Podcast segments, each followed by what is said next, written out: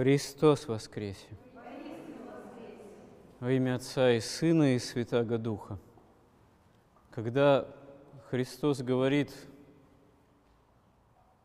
своим ученикам, жатвы много, делателей мало, молите Господина жатвы, чтобы Он выслал делателей на жатву свою, то Господь свидетельствует, что Евангелие, истина евангельская, грядущая истина о воскресении Христовом должна свидетельствоваться прежде всего через людей. И Господь-то и чудеса потом в большинстве своем творит тоже через людей, через апостолов, которые обретают такую силу великую после воскресения Христова, после схождения Духа Святого на них, что их слова, их проповедь о воскресении Христовом, она является убедительной. Эта проповедь, это слово действительно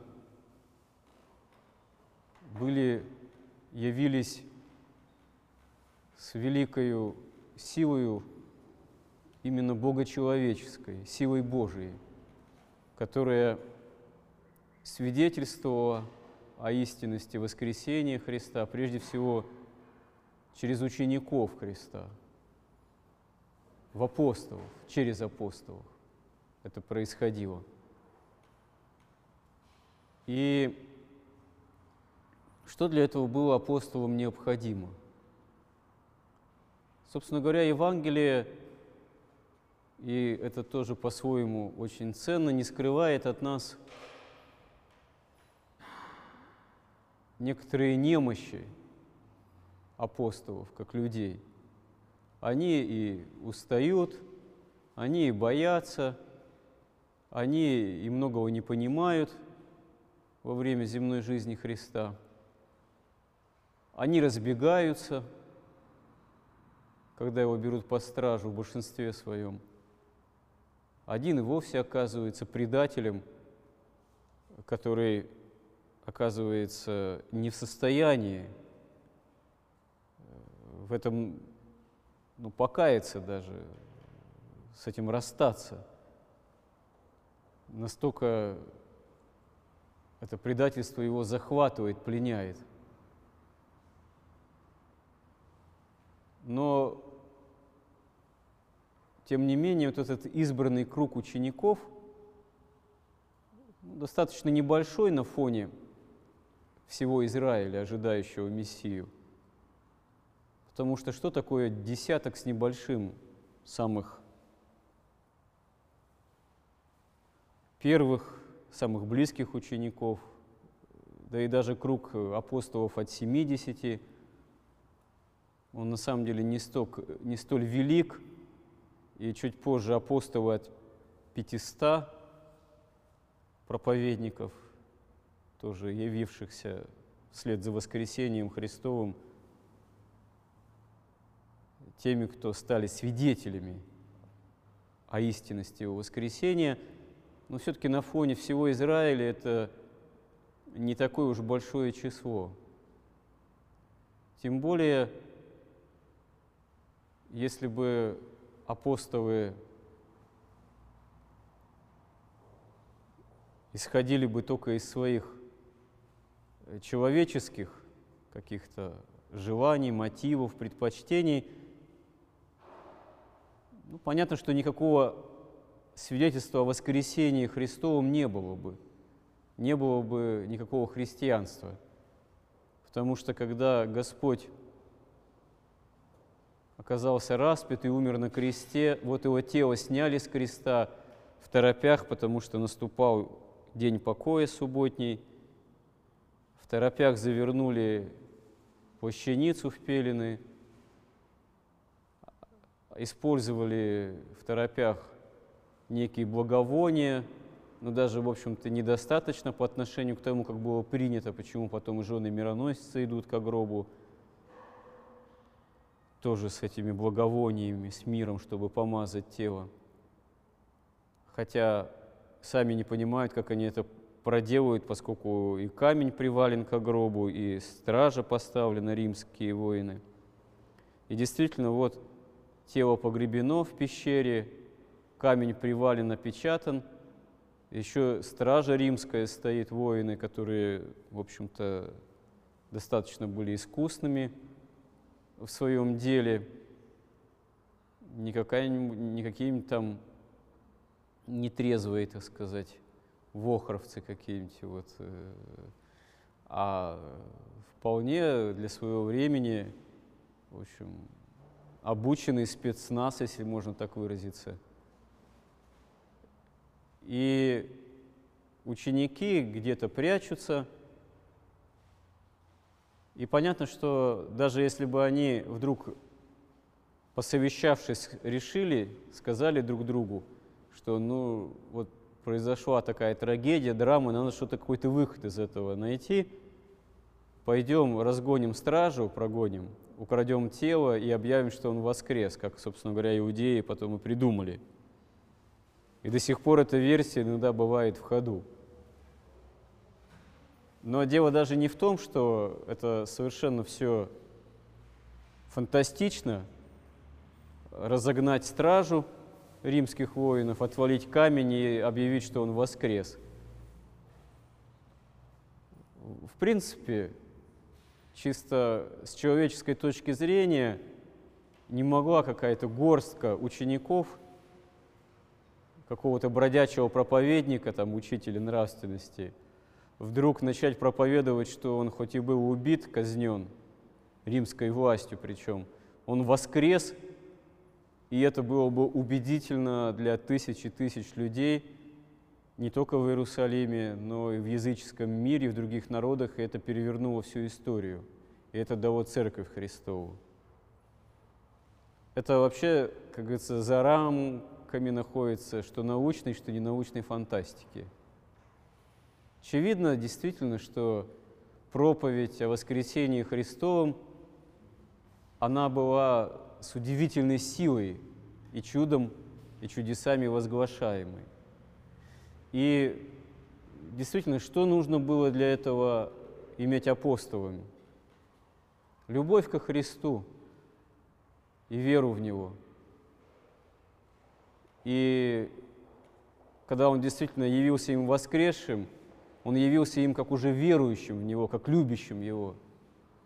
Действительно, Христос не явился ни там, Понтию Пилату, ни Анне, Каиафе, членам Синедриона, ни царю Ироду, царьку Ироду, одному из этой, так сказать, в кавычках, знатной и заметной в истории того времени целой династии Иродов, в которой ни один своими беззакониями прославился. И ему Господь не явился, потому что они его не любили, не любят и не имели в него как воплощенную истину веры. Зачем же им эту веру навязывать? А Господь является уже любящим и верующим в Него, и утверждает их в этой вере, и дарует им действительно Дух Святой во всей полноте. Для чего? Чтобы они не просто уже жили каждый со своей верой, как иногда говорят, что вера — это должно быть таким частным делом верующего. То есть она не должна возглашаться в таком случае. Она не должна свидетельствоваться, чтобы ну, никого не потревожить, никого своей верой не смутить, никого к вере не принудить, чтобы все было политкорректно, чтобы все было толерантно, чтобы представителей другой веры не обидеть, и неверующих тоже не обидеть, ну и так далее и тому подобное. Естественно, что если бы апостолы исходили бы из такого взгляда на то, как им жить и что им делать после воскресения Христова, тоже никакого бы христианства не было бы. Но апостолы свидетельствует о воскресении Христовом именно громогласно, обличая и тех, кто Господа предал, распял, и тех, кто пребывает в идолопоклонстве, в таком язычестве, во тьме, во лжи. И это действительно оказывается для прогнившего языческого мира и для Израиля тоже, который обманулся в своих ожиданиях и не признал, не увидел во Христе Мессию, как громом среди ясного неба, потому что проповедь о Христе воскресшем, она не только, как сам Христос говорит, мир принесла, но разделение, меч духовный, потому что, конечно, можно по отношению ко Христу быть равнодушным, но когда вопрос ставится ребром, как говорит сам Христос, кто не собирает со мной, тот расточает. То есть, на самом деле, вне Христа нет полноты жизни, не временной, а вечной. Другое дело, что сами-то апостолы пошли свидетельствовать о Христе воскресшем даже до смерти, пошли умирать, страдать за Христа. Не просто ради самого страдания. Страдание ради страдания, оно бессмысленно. Они пошли страдать и умирать тоже, и быть убиенными за Христа ради того, чтобы жизнь возглашалась, ради того, чтобы не только они саму эту жизнь получили, наследовали уже во Христе, в Его воскресении, но чтобы эта жизнь распространилась на других людей, на все человечество, вплоть до нас с вами, вплоть до нашего времени. Потому что именно апостолы стали камнем, на которых Церковь Христова созидалась и созидается, и будет продолжать созидаться до второго пришествия Христова.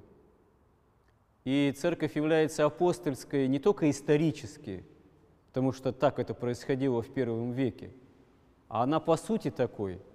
И хотя большинство из нас, современных христиан, мы не можем себя назвать апостолами, но на самом деле никто того, что мы должны искать правды Божией и своей жизнью свидетельствовать о истинности веры во Христа воскресшего, этого не отменял. Да, если так посмотреть на нас трезво, посмотреть трезво на самих себя, что-то мы как-то плохо свидетельствуем об этом. Но осознавая это, нужно все-таки, как говорится, какие-то меры предпринимать, чтобы вот это наше свидетельство, которое выглядит часто не шибко-то блестяще, все-таки не становилось все хуже. То есть при всех наших немощах мы должны стараться бороться с нашими этими немощами. При всем том, что мы в каком-то смысле часто оказываемся плохими свидетелями о Христе воскресшем, нужно как-то все-таки это исправлять, нужно это переломлять, нужно стараться учиться быть все-таки христианами именно как свидетелями о Христе воскресшем. Как это делается, как быть, каждый на своем месте. Один человек имеет способность к доброделанию, имеет еще запас времени жизни, потому что, допустим, молод, может Богу послужить, может церкви послужить, и к этому есть, допустим, все данные. Тогда, если имеешь веру, а чего мелочиться? Надо идти по этому пути. Другой человек уже немощен, болен, стар и не имеет возможности для творения добрых дел, для какого-то служения. Но что ж, посмотри на себя, попроси у Бога помощи чтобы на себя посмотреть, вот что я могу улучшить. Вот я раздражителен, к примеру, вот я все время что-то высказываюсь по отношению к ближним, все время какое-то недовольство проявляю, это их огорчает, разве это угодно Богу? Может, даже и справедливо я бываю раздражителен. Но что такое справедливость? Вот, пожалуйста, крест Христов, на нем Христос распят. Это вообще как-то со справедливостью, с понятием справедливости соотносится? Никак не соотносится, потому что это вообще крайняя несправедливость. Даже из этого западное богословие католическое сделало такие выводы, крайне парадоксальные, которые, в общем-то, православие не разделяет, что раз в жертву приносится Сын Божий, то это происходит потому, что в свое время, когда Адам и Ева от Бога отпали, то своим непослушанием, отпадением от Бога нанесли справедливости Божией, правосудию Божьему такое оскорбление, которое с точки зрения римского, можно сказать, права и римского богословия никак нельзя исправить человеческими силами, потому что нету у человека таких средств, чтобы такую сатисфакцию, удовлетворение Божьему правосудию принести. Поэтому надо с точки зрения некой высшей справедливости ни больше, ни меньше, как Сына Божьего принести в жертву. Тогда справедливость Божия оказывается удовлетворена, хотя это совершенно какая-то непонятная до конца вещь, как же Отец Небесный оказывается удовлетворен тем, чтобы спасти человека, чтобы аж своего Сына Единородного отдать в жертву. Но православие, православное богословие говорит иначе. Искупление от греха происходит не в том смысле, что должна какая-то там сатисфакция, плата внесена быть свыше, а просто элементарно. По любви Бог становится человеком и разделяет с нами саму смерть, чтобы таким образом смерть была побеждена, потому что смерть не может пленить, поглотить бессмертного Бога. И ад, как средоточие вот вечной погибели, оказывается сокрушен. И вот пред всем этим, если мы предстоим, имея веру, то действительно, а что наши дрязги, что наши чувства ущемленные там, справедливости, что наши неприятности, что наше какое-то взаимное непонимание, что наши обиды. Это все вообще какая-то шелуха, на самом деле, от которой надо действительно отказаться, которую нужно отшелушить, которую нужно с помощью Божией себя, можно сказать, отодрать, чтобы она не мешала войти в жизнь вечную в общении с Богом. И вот так, если даже человек не какой-то там талантливый, сильный уже, молодой, пожилой, пусть болящий, если на себя посмотрит вот, трезво, да, вот здесь я слишком раздражителен, вот здесь я слишком обидчив или обидчива, но буду просить у Господа помощи. Господи, помоги мне с этим справиться. Господи, помоги мне это внешним образом не проявлять. Господи, помоги мне хоть в чем-то стать лучшим, потому что если я вот хотя бы свое зло как-то начну, обидчивость, там, раздражительность, завистливость, сварливость умолять, это уже будет свидетельством о истинности веры во Христа, если это будет Христа ради. Это могут мои ближние заметить. Что вот раз я в храм хожу, я становлюсь не хуже, а лучше все-таки хоть чуть-чуть, милостивее. Значит, действительно, Бог есть, Бог действует, Христос в церкви действует. А если мы в храм ходим и становимся только все злее и раздражительнее, то это, увы, оказывается худшим свидетельством о истинности нашей веры. Но нельзя сказать, что невозможно. Вот эта задача хоть что-то в своей жизни улучшить. Просто это должно совершаться не по гордости, не по какому-то самомнению, а именно по ответной любви ко Христу. Как апостолы смогли весь мир с помощью Божией изменить, переквасить, потому что нету любовь ко Христу имели. Почему же мы не желаем, не можем хоть что-то в своей жизни с помощью Божией изменить. Именно ради самого Христа и ради собственной задачи спасения. Наверное, все-таки, если над этим задуматься, если начать молиться и просить у Бога, это уж не такая невозможная задача. Помоги нам в этом, Господи. Аминь. Христос воскресе!